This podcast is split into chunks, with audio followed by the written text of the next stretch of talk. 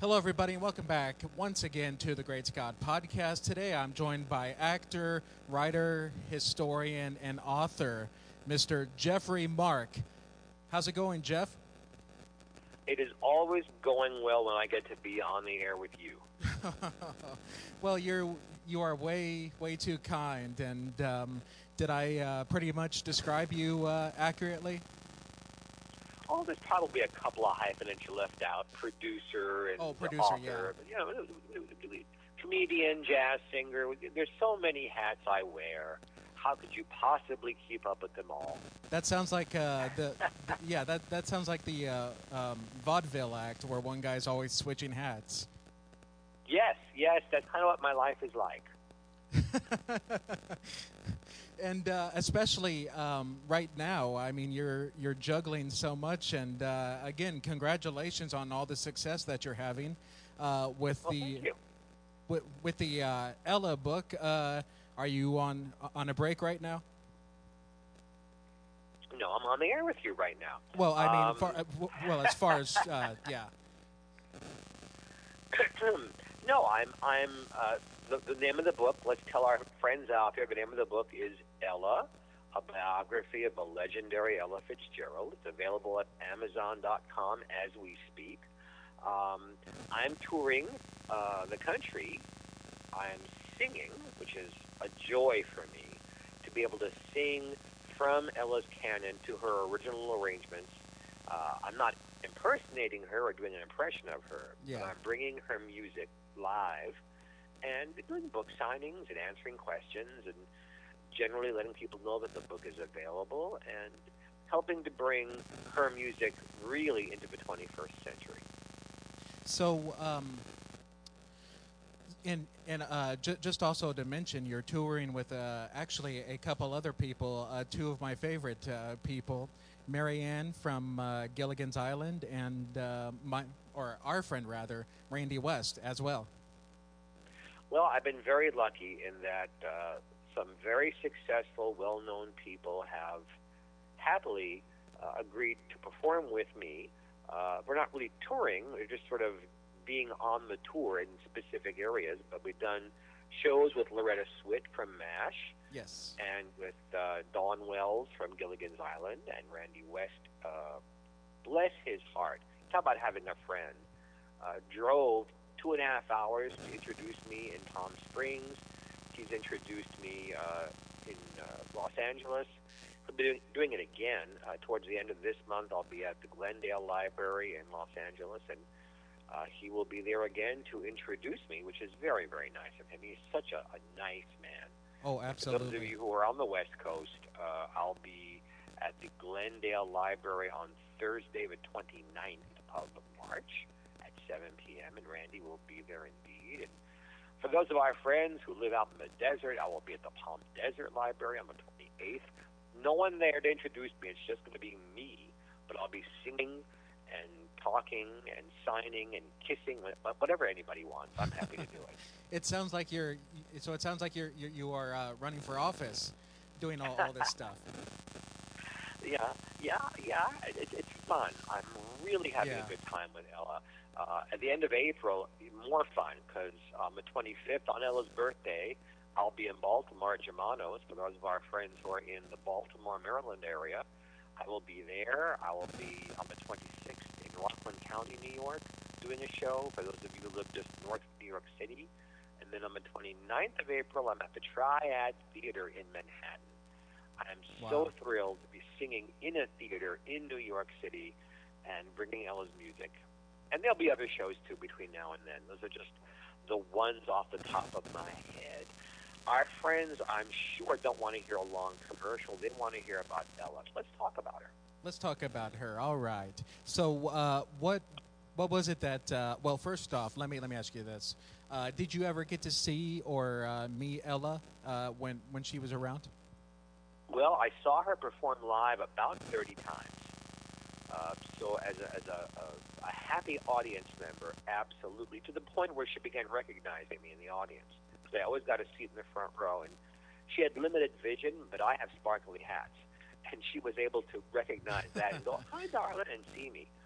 Uh, but towards the end of her career, uh, really, really at the end, uh, I got to meet her and uh, be a small part of her career because one of the hallmarks of seeing an Ella Fitzgerald concert or nightclub show is that, you know, if, if to, to, to help to explain this to our friends out there, if a Barbra Streisand or a Frank Sinatra or a Dean Martin or Peggy Lee go out for 10 weeks on tour, they have 15 or 20 arrangements. They've decided what songs they're going to sing. They've rehearsed them with the bands.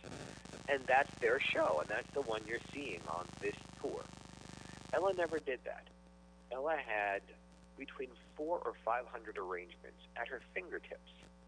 And every evening was, what does she feel like singing? So if you saw Ella in Baltimore in March of 1976, and let's say she came back in October of 1976, you'd see a totally different show. She never did the same, same exact show twice. She never wanted her fans to get bored. She had so much respect for her fans. As much as we love her, she loved us more. Maybe that's why we're still talking about her in her 100th year. But towards the end, she changed musicians. She began to tour less the wonderful, wonderful people who worked with her needed to go elsewhere. They needed to earn a living. And the new people, although they were very, very good, didn't know her canon. They didn't know her songbook. And she began singing the same things over and over. And I said, you know, I can help you do better than this. And I began to make her set lists in order uh, what she should sing and when, which would fit her voice when, when one is very, very ill, and Ella was very ill the last 10 years she was singing, your voice changes. Your body is, is not an instrument like a trumpet. As long as you blow a trumpet well, it always sounds good.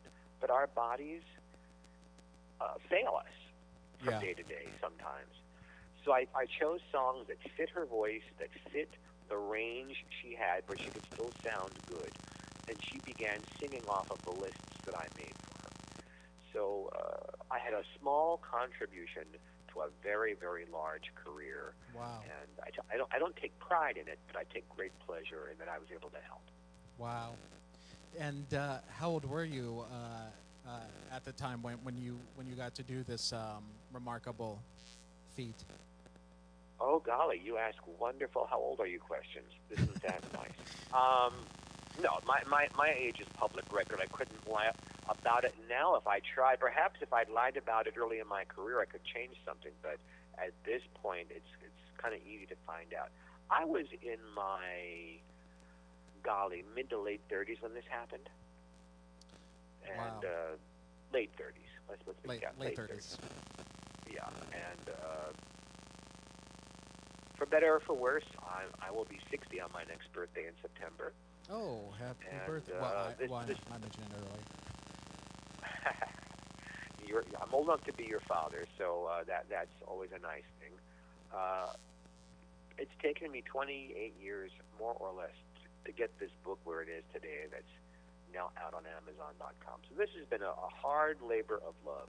Hard because you have to, if you're going to write a book like this, listen to every song she ever recorded, even the ones that were never released. You have to watch every television show she ever did.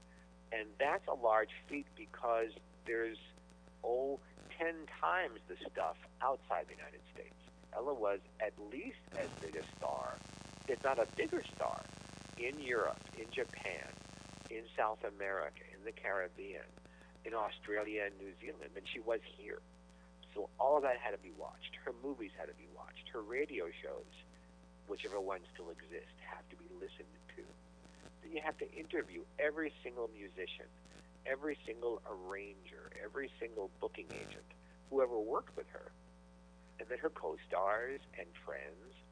So uh, it's very, very, very time intensive if you want to do a good, a really good job. And I hope I've done a really good job here. And then on top of all of that, the extra layer is I don't just talk about her career in music, I talk about the woman.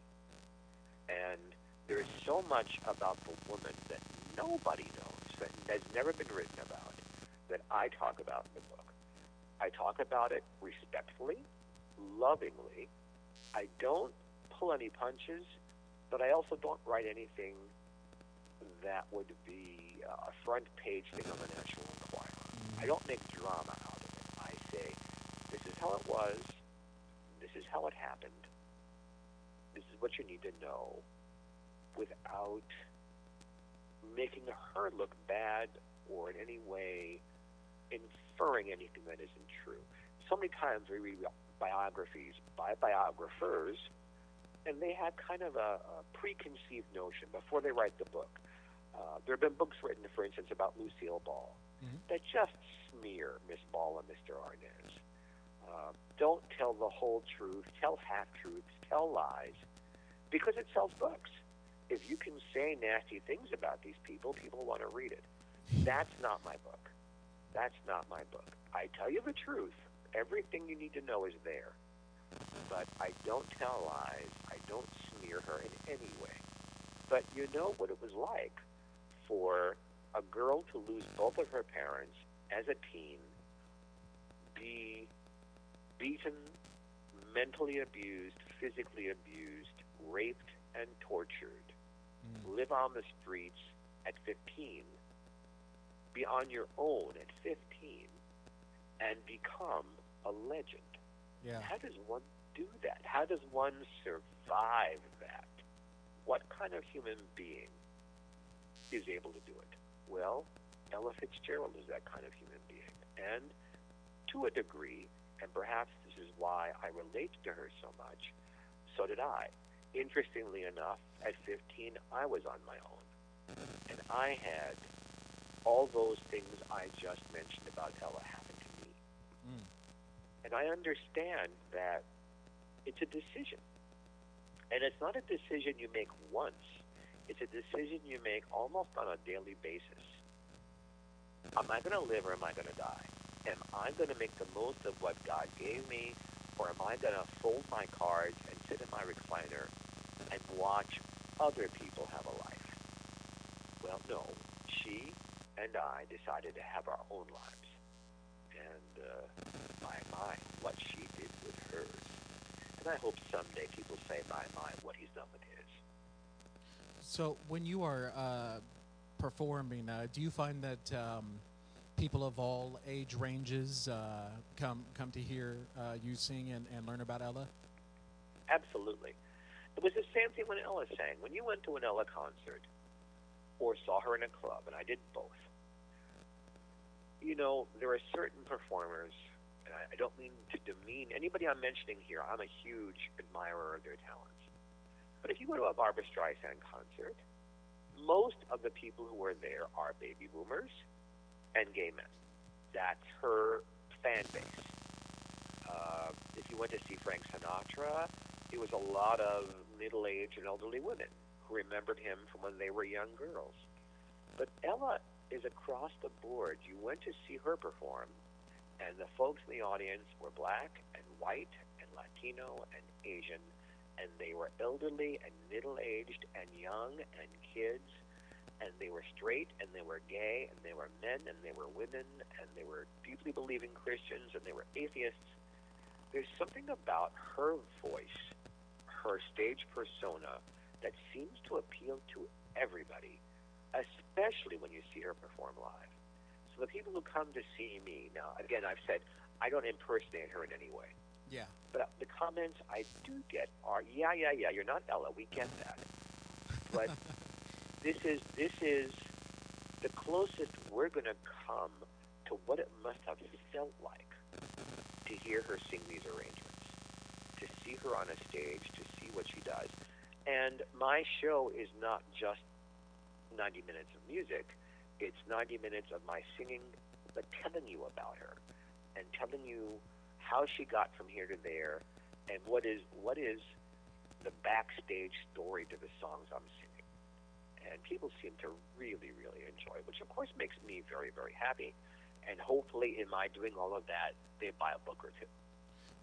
And one one thing um, I do want to say um, about music these days, you look at music versus the time when people like the people that uh, that you just mentioned, uh, like Ella, Frank, and uh, Barbra, uh, certainly has changed a lot ever since uh, when when they were um, first starting out. Well, we have to keep in mind, and let's keep this to Ella because or we're Ella, talking yeah. about Ella. When Ella first came on the scene musically, we're talking about a girl. Think she was like 17, the first record she made. The kind of music she was singing was what we would now call top 40. Whatever happens to be top 40 in any given year, and that changes from year to year as musical tastes change. But when Ella was doing this in the 30s, she was pop music. She wasn't a jazz singer or a big band singer. She was pop music. And you have to say this is a God given talent. She had no musical training. She had no voice lessons. The only training she had was being with the Chick, excuse me, Chick Webb Orchestra. I have trouble saying that. I can't get the name Chick Webb Orchestra out Chick of my Webb mouth. Orchestra. correct. Yeah, my, my teeth kind of fall over that for some reason. Chick was an African American band leader, not as well known as Count Basie or Duke Ellington, until Ella came along. And all of a sudden, his fame rose and her fame rose. And at the time, reviewers and critics of the time were saying, well, she's wonderful, but she's copying Patty Andrews of the Andrews Sisters, and she's copying Dinah Shore, and she's copying this person. And I had the wonderful opportunity to have dinner with Patty Andrews. And I brought that up, and she said, honey, you've got it backwards. She was the high watermark. I was imitating Ella Fitzgerald. And then I had a chance to talk with Maxine Andrews, her sister, and she said, Geoffrey, because Patty was singing like Ella, Laverne and I also had to sing like Ella. So Ella Fitzgerald is now influencing the sound of the Andrews sisters, which is amazing. And and Patty said to me, Dinah Shore was copying Ella, Doris Day was copying Ella, Helen O'Connell was copying Ella, Peggy Lee was copying Ella. All the female singers who came around from the late 30s, early 40s, it was Ella they wanted to sound like. There was something about her voice that just reached people. And that, that's an amazing thing. So whether we're talking about Ella or Mr. Sinatra or Miss Streisand, when they first come along, they are pop music. They are the music of the moment. What's amazing about Ella is that her career went for seven decades. So Ella went through big band and jazz and the uh, the novelty songs of the 1950s. You know, the the uh, "Come On to My House" kind of songs and things that Perry Como did that everybody had to do to stay in tune. And then she she goes through early rock and roll and and what was called race music. She she goes through uh, all all of the uh, groups that were doing close harmonies. She goes into early rock, and she's still singing, and she's never changing her style. She's never doing anything but Ella Fitzgerald, but she always has one ear cocked to what the kids like, because that's how what got her started, young people. So through the years, Ella, for instance, was the first woman, first person, to do a cover version of a Beatles song. And she covered Can't Buy Me Love and had a top 40 hit with it. She didn't sing it like they did, she sang it like she did. But even Ringo Starr says, my favorite version of Can't Buy Me Love is Ella Fitzgerald's. Yeah. And through the years, she recorded John Lennon and Paul McCartney and Randy Newman and Melissa Manchester and Carole Bayer Sager and Paul Williams. There's a wonderful Paul Williams song that nobody knows called Ordinary Fool that she rescued from obscurity. And I sing it in my show because she loved it so much. Burt Bacharach. I mean, she just kept going. I, I think right around the time that uh, rap and hip hop music came in, Ella never went there. She just didn't feel the music. She didn't feel it. She didn't feel it in her heart. But she was able to keep recording. I mean, we're talking about a woman. If you want to talk about someone who's prolific and working hard, let's pick a four-year period between 1956 and 1960. So when I was a very little boy, and you weren't even on the horizon. No, I wasn't. So in those four years, she recorded enough music in studio and live to fill 27 CDs. Now think about that. Four years, 27 CDs. Today, people take four years to record one song that you mm-hmm. get on iTunes. While she was touring 42 weeks a year all over the world, two shows a night, six days a week, and doing every major television and radio show available all over the world. Wow. The woman was home like eight or nine weeks a year. Maybe, maybe.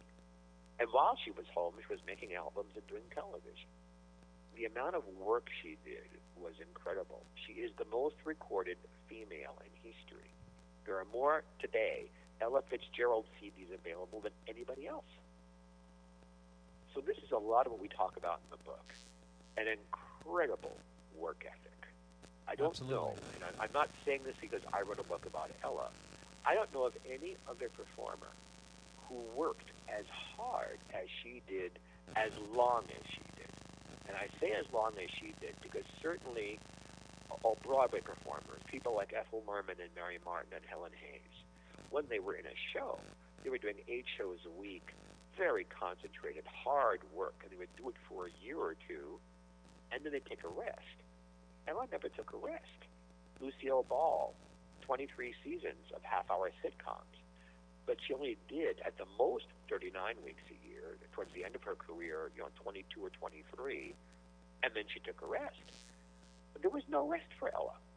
Her son said she'd come home and they'd have wonderful mother and son time together, and family would come around, and good food was eaten, and that was great for about two weeks. He said the third week you'd see the itch, you'd see her like I have to get ready. That was her life, being in front of us and singing for us. That was her life. There was That's uh, where her joy was. there there is one uh, singer uh, that that comes to mind um, that might maybe have worked as hard as Ella or um, something like that. But uh, James Brown, J- James Brown uh, came came to my mind when you said that. You know, he's called the hardest working man in, in, in show business. Yes. The hardest working wasn't how often he toured. He didn't tour any more often than anybody else did. But while he was on stage, the incredible amount of energy that he put out, and Ella admired him. Ella admired a lot of singers, and she enjoyed looking at youngsters. To her, James Brown was a youngster because he's he comes along in the '60s, 30 years after she comes along. Yeah. yeah. Ella admired Diana Ross. Ella loved, loved Aretha Franklin. She loved Janis Joplin. She enjoyed seeing people who saw, and let's see if you guys can follow this thought, saw that they had God given talent and then took that talent and did something original with it and saw it through the point where we saw it. Uh, she knew lots and lots of talented people who never made it. She knew lots and lots of talented people who had a career for a while and then faded away. But when she saw these kinds of people who had such talent, she was a great fan and loved their music. Ella loved to put on the music of others and rock out with them. Yeah. So uh, was so. Let's talk about Ella um, behind the scenes, which I know you you already have been. But um, was she uh, pretty close uh, in the midst of um, all her business? Was she pretty close to her family um, while she was touring and working and all that? The answer is yes and no. There's, there's, there isn't one answer. The yes is she had an aunt she loved. She had a sister until she passed away. She had a niece. She had an adopted son. There were there were extended family, cousins, and things. When she was at home in Beverly Hills, she saw these people. They came over for dinner. They cooked for her in her kitchen. Ella loved food. She was a foodie. She had a huge collection of cookbooks. Not that she cooked anything herself, but she loved to find interesting recipes to have the people who cooked for her. In fact, her cookbook collection is so large. It's at the Radcliffe Library near near uh, Harvard, and they have a whole section of Ella Fitzgerald's cookbooks. That's how many she had.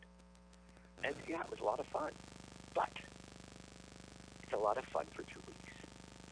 And then she doesn't see these people again for six months or eight months until a next small layoff.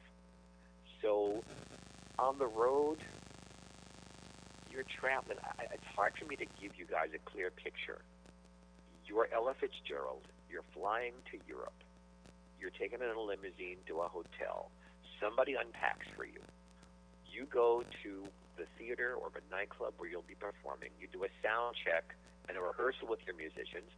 Because you don't have a show, whatever songs you're going to do that night, you have to run through to make sure everybody's on the same page. You go back to the hotel. Maybe you have a light bite to eat. You pick up your costumes. You pick up your makeup. You go, and you have to look nice along the way to the venue. Then it's makeup and costumes. You do two shows. Then after the show, you have some food. Maybe you have a little champagne. And you go home and fall in bed because tomorrow maybe you're at the same venue, or maybe you're getting on an airplane and going to another country. That's a rough life. That's a rigorous schedule. you know, there's no time to write letters. There's no time, maybe uh, a transatlantic phone call to see how your son is. More often than not, it was her relatives, and I don't mean her son, contacting her asking for money because Ella was floating everybody's boat financially. Took care of everybody around her because she was making an enormous amount of money and put her money into charity. So all I've just said about how busy she was, and yet she made sure to be financially supportive of Dr. Martin Luther King. She made sure that if she could be there, she marched with him. She never took any credit for that. She never publicized it the way some celebrities did. She didn't use Dr. King to shine a light on herself.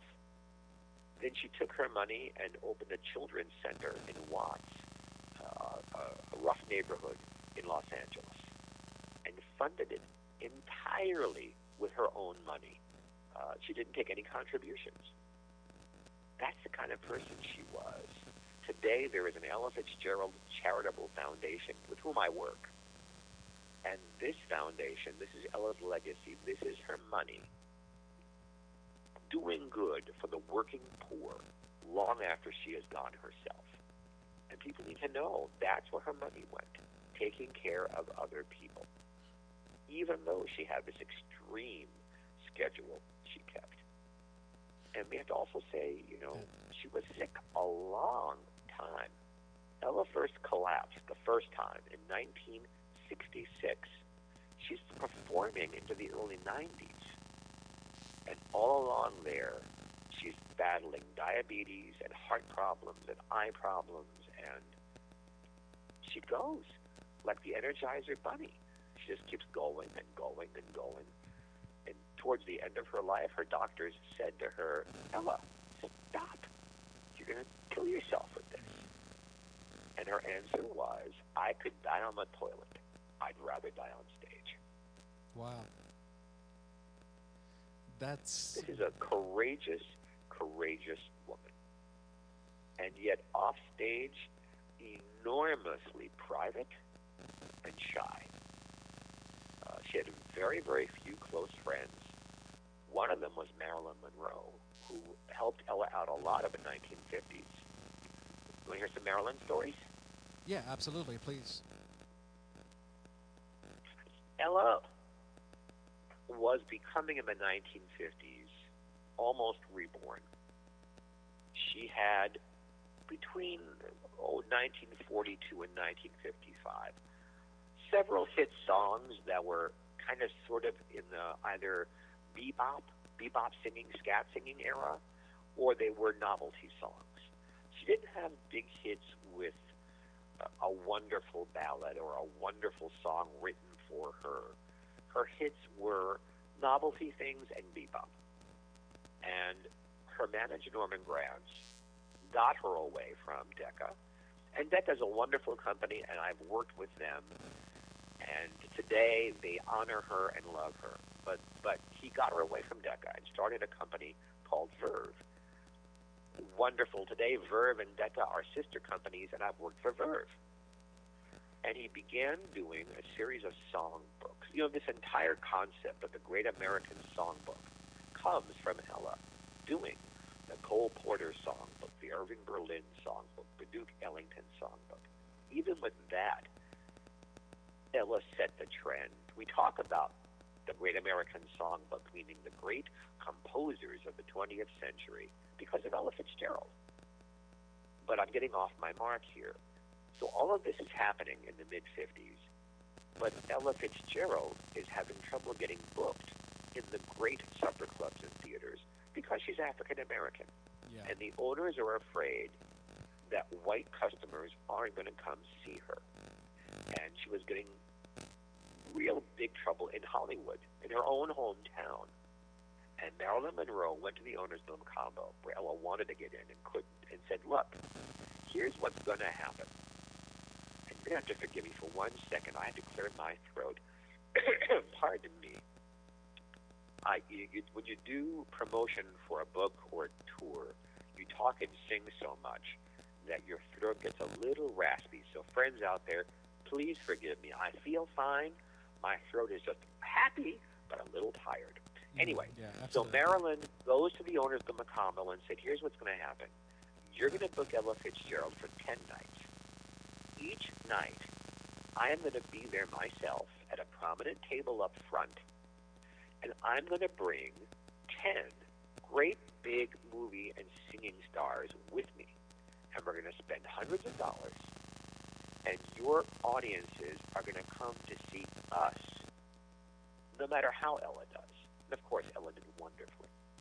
And every night she brought 10 different people. And they booked her, and Ella never again had to worry about getting booked anywhere. Marilyn helped her prove herself. Wow.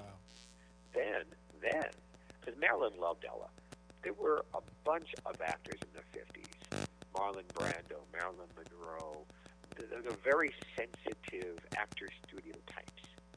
All of them were a little neurotic, uh, personally, and all of them turned to Ella's voice to sort of chill out, calm themselves down. So Marilyn loved Ella and happened to be in Denver while Ella was performing and showed up to help with the publicity.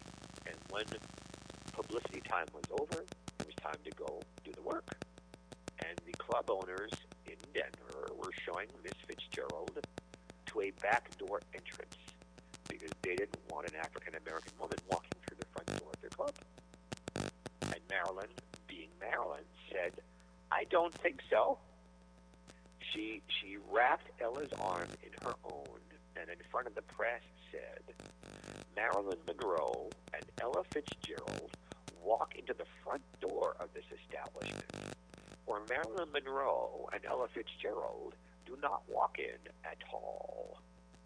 And all of a sudden, the front door was opened, and Ella never again had to come in the back door of. Marilyn was not the airhead people thought she was. She had no education, but she was not stupid, and she was not shy, and that breathy voice could get very loud when she wanted it to. And she showed Ella, look, you are a star, and you have the right to demand to be treated properly. Marilyn taught Ella girl power long before that was a concept anywhere. This is before women's lib. This is before women were working everywhere. This is when, you know, Ozzie and Harriet was on television, and a woman's place was in an apron in the kitchen. And Ella had to fight that, and fight being African American, both. You know, two different coasts of thinking that she had to fight against. And Marilyn taught her how. Marilyn helped Ella to empower herself as a human, as a woman, as a performer. And Ella began to demand more of the people around her. Better costuming, better wigs, better uh, sound systems. Uh, and Marilyn made had a big impact on Ella.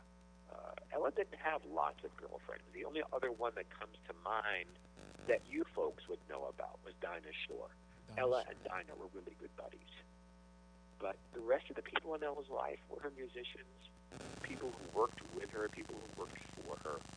And even they did not get to hear too much about her personal life. In the book, we talk about all this stuff. Speaking of um, Marilyn, uh, Marilyn and um, Ella, there was actually a uh, play put on by Bonnie Greer um, with, uh, well, actually a, a musical drama about uh, Marilyn and Ella. Have you seen what uh, this play?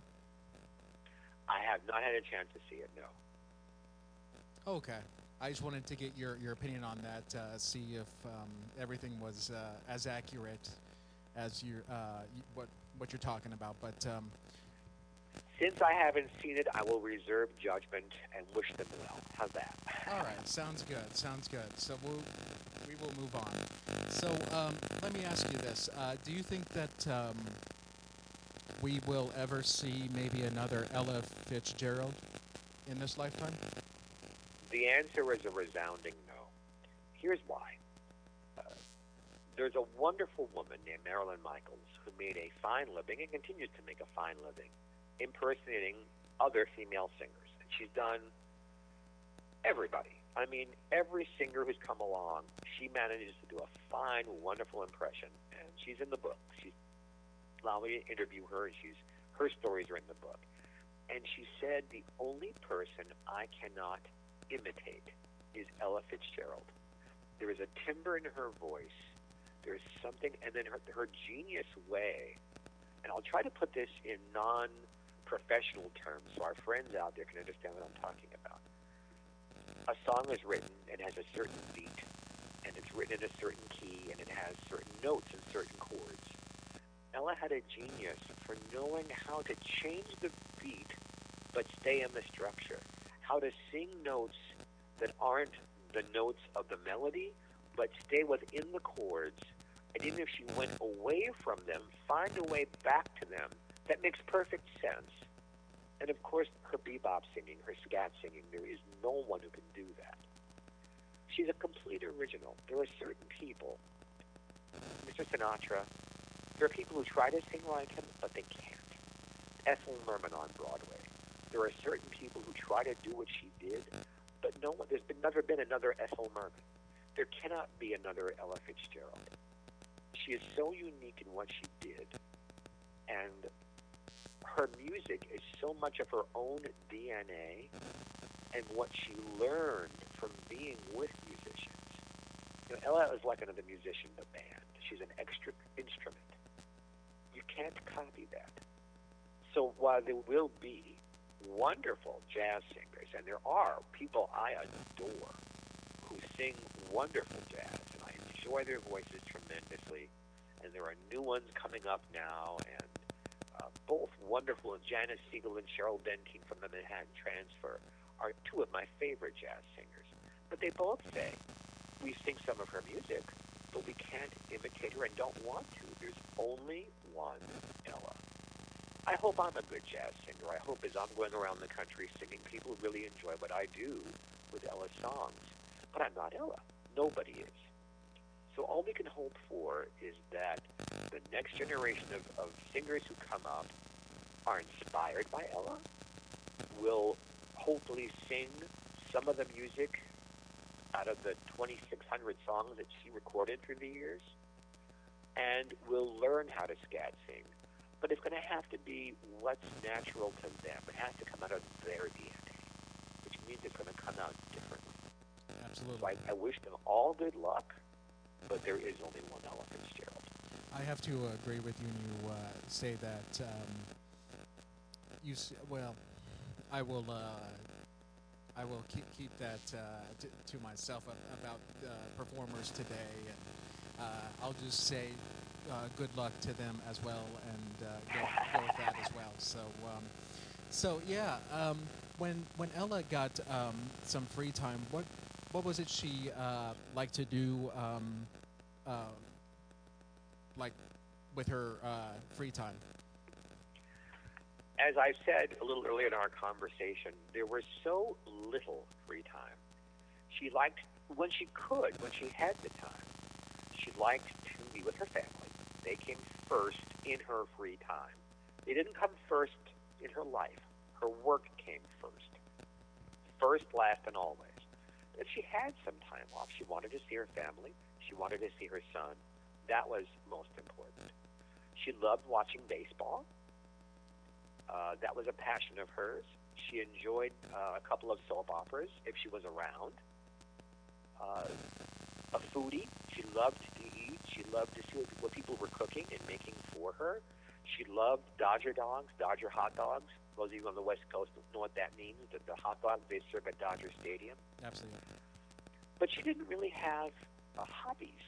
Her entire life was wrapped up in that music. And when she wasn't singing, she was spending time with musicians. Ella's house was like an open house, even when she wasn't there. She had a was called the bonus room in her mansion, and it was open to singers and musicians, fully stocked with liquor and food, and you could just come to her house and hang out. It didn't matter if she was home or not. It was a home away from home for other people who might be in Los Angeles and performing.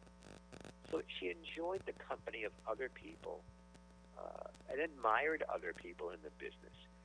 She did not have, uh, this is a little off topic, but it, it, it kind of answers your question too. She had no swelled head. She was not a diva. She did not walk around, look at me, I'm Ella Fitzgerald. She felt if you think you're really something, then you're nothing. So, so her ego was kept in check. She was always nervous before a performance. She was always worried, and perhaps this is part of her greatness. Always worried that that you, meaning you guys listening to this conversation today, you weren't going to get your money out of an Ella Fitzgerald show. She was always worried that she wasn't going to be good enough, which is amazing that someone who was so beloved would worry, but she did. Again, perhaps that's why we're still talking about her all these years later. You know, we're, we're now 22 years after her death, and still the book is selling like hotcakes. Thank you, thank you, people out there for loving the book so much. And forgive me for the commercial. Let's remind folks the name of the book is Ella, a biography of a legendary Ella Fitzgerald. My name is Geoffrey Mark. Available on Amazon.com. And, and there is a deluxe version of the book. Since we're talking about her music.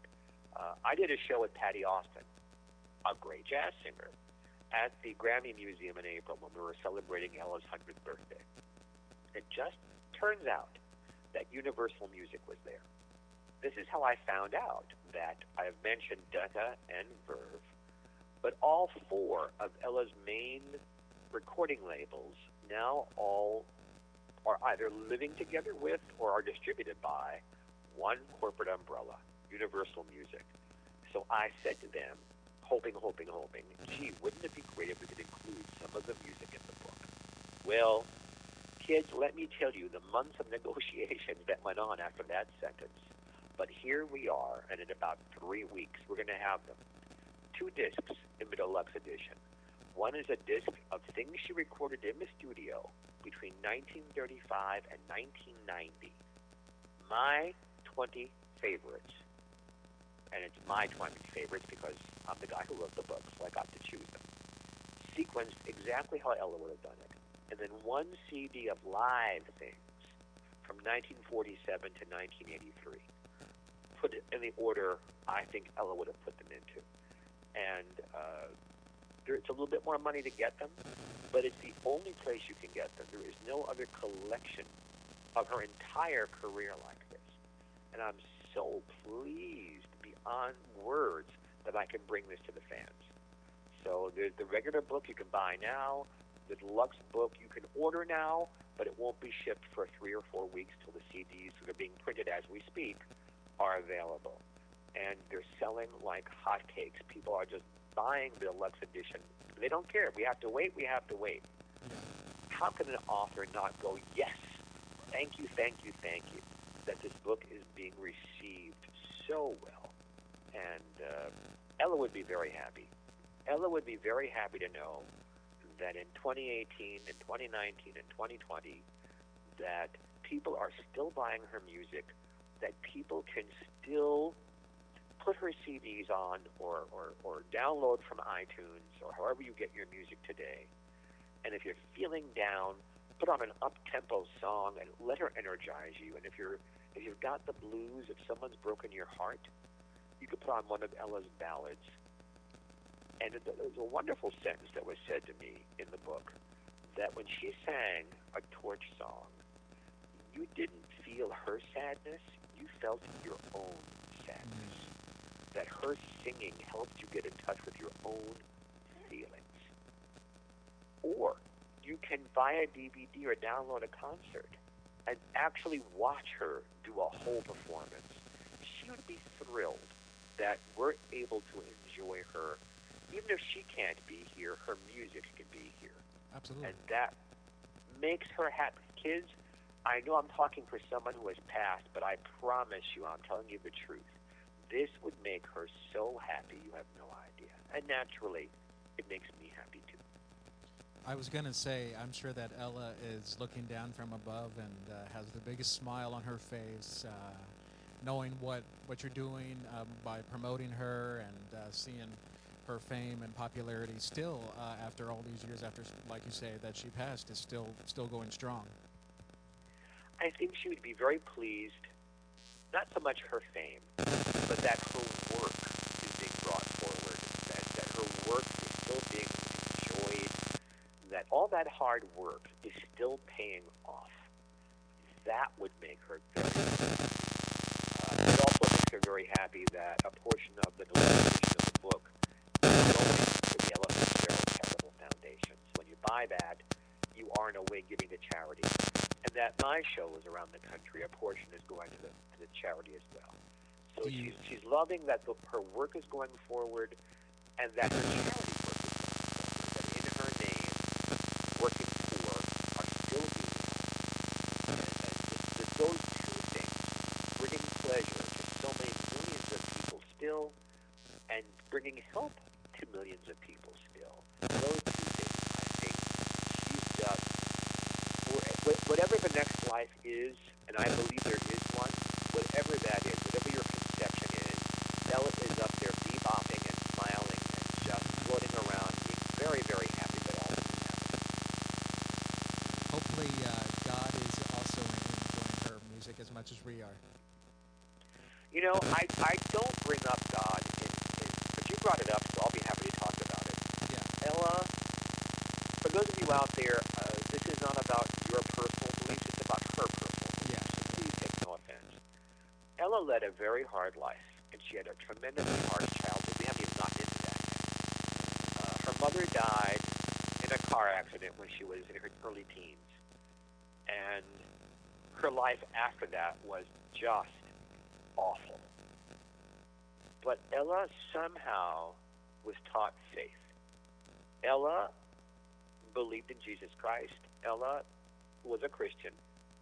And Ella leaned on her faith quite a bit to get her through the hard times. So she believed that what she had was God given. She believed that despite brutal treatment, I'm talking brutal, I'm talking emotional, verbal abuse, I'm talking about this girl was literally tortured and raped.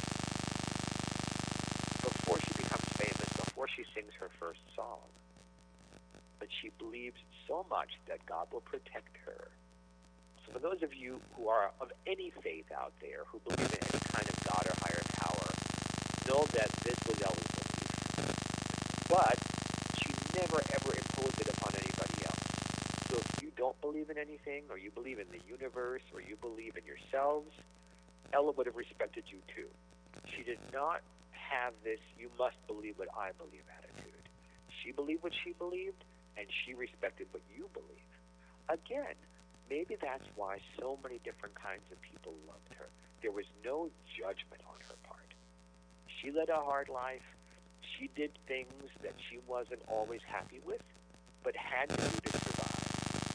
And she understood that we all have to survive.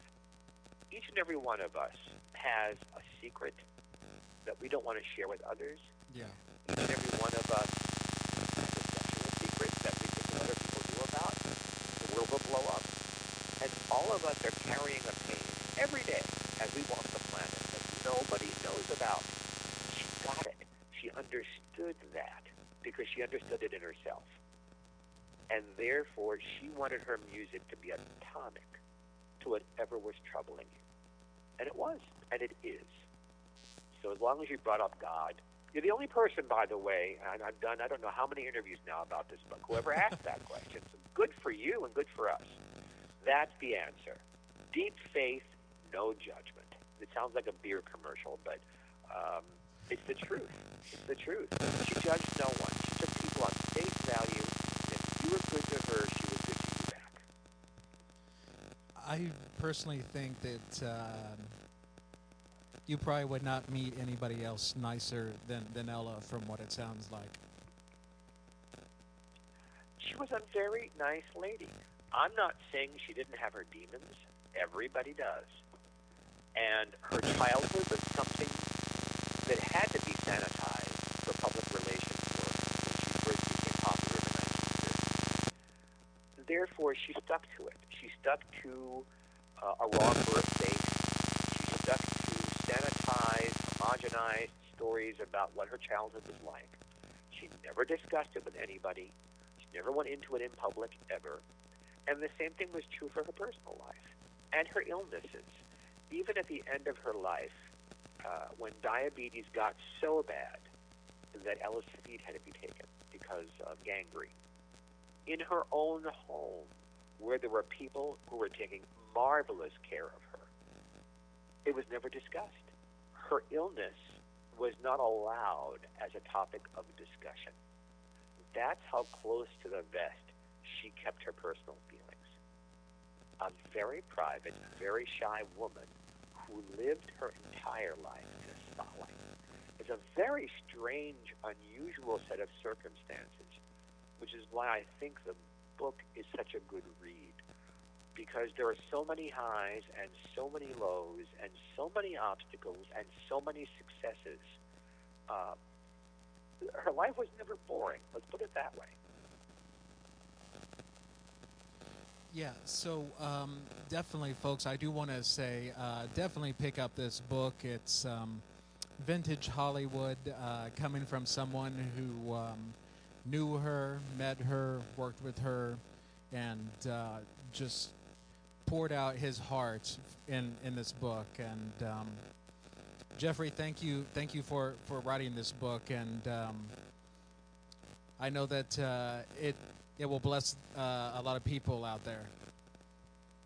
I hope so. I hope it touches a lot of souls. Uh, her, her story is an inspiration. It's a story of survival.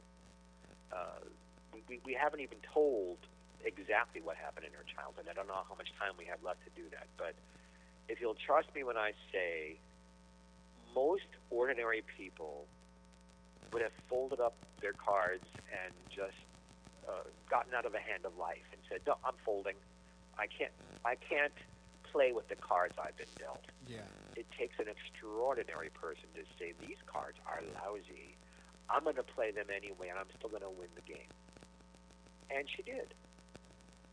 That story is an extraordinary thing to read, and I think if, if it's easy to say, well, if you're African American, you should read this book. Well, yes, I think if you're African American, you should read this book if you're female walking the planet, you should read this book. Yes, I believe that. If you are Jewish or gay or Muslim or any minority of any kind, you cannot help but be inspired by Ella Fitzgerald's story. And if you are a white Christian male, hey, you bought her records, you put her on television, you went to see her concerts, why don't you read what the history is here? And maybe you can be inspired too. I think there's something in this book for everybody. And I know that sounds well. Sure, Jeff, you wrote the book. You want everybody to read it, but it's it's not. Uh, I'm not just giving a commercial. I'm talking from the heart. I, I don't see how any human being can read her story and not get inspired. Yes, none of us are musical geniuses the way she was, but most of us had not had to face what she had to face either. Happily, times have changed. They haven't changed enough, and African Americans and all the other minorities are still having tough times. There is parity yet, there is not equality yet, but it's better. But whatever you're facing in your life, people have illnesses, people have financial problems, people have marital problems, and we have to live our lives. Ella is a prime example of taking whatever God gave her and making the absolute best out of it and finding her joy. And I think that's a good lesson for anybody. So if you read the book, let it inspire you to take whatever God gave you, do your absolute best with it. And this, this is something in my personal life. If you do the footwork, whatever it is in front of you that seems like the work to get from here to there, now, you may not get to there, wherever there was. This may not work exactly the way you've planned it, but I have never seen anyone do the hard work and not get somewhere. And sometimes the somewhere is better than you dreamed of. Yeah. Just do the hard work. Leave the results in somebody else's hands. And I think that's one of the best short definitions of faith. There is a higher power, there's a, something bigger than you out there. They'll take care of the results. Just you become willing to have the results and to do all the hard work it takes to get from here to there. That's how I lived my life. And folks, I won't pretend that Mike Scott and I are not friends. That's how Mike lived his life. He's doing all the hard work he knows how to to get from here to there in his life sit back and watch, folks, as Mike Scott explodes. Because that's what's going to happen to him because he's doing the footwork. I've never seen it fail. If people do that, follow Ella's example, something wonderful will come. And then you take great joy in going, my goodness gracious. You don't say, look at me, I'm talented, or look at me, I'm great looking, or look at me, I can build a house with my own two hands you're born with that. Yeah. You can't take vows for how you're born, but you can take satisfaction and take a vow for what you do with it. All of us, all of us are born with that. Most of us either don't recognize it or we're afraid of it. But those of us who recognize what God has done and then have the courage to do something with it, something wonderful comes. There you go. I think I think right there, this might be uh, something good to to end on right here. But um, I think I couldn't be more pleased. I think uh, courage is uh, the key. Having just the courage to go after whatever it is that you want to go after. If we're talking real here, which it sounds like that we are. So, um, we but are. yeah. So I've said this to you. I've said this to you privately. Let's leave our friends with this thought courage is not absence of fear. Courage is having the fear and doing it anyway. Absolutely. I live that way. Ella lived that way. Mike lives that way. If you guys live that way, something wonderful will happen. That's let's leave them with that. Hard work plus courage will get you somewhere somewhere better absolutely. than you think. Yes, absolutely. Well, thank you, Jeff, so much for your for discussing uh, this with us. Um, thank you uh, for taking us on, on, on this trip of uh, Ella's life, and um, good luck with uh, your your next um, event and, and uh, the rest of the tour. Thank you so much, and please have me back again. It's always a pleasure to be on. Thank you so much, Geoffrey. I appreciate also the compliments that, that you gave to me hey, kids, we're friends. I had to give him a commercial too. All right. Well, well, thank you so much, Jeff. God bless you. God bless you.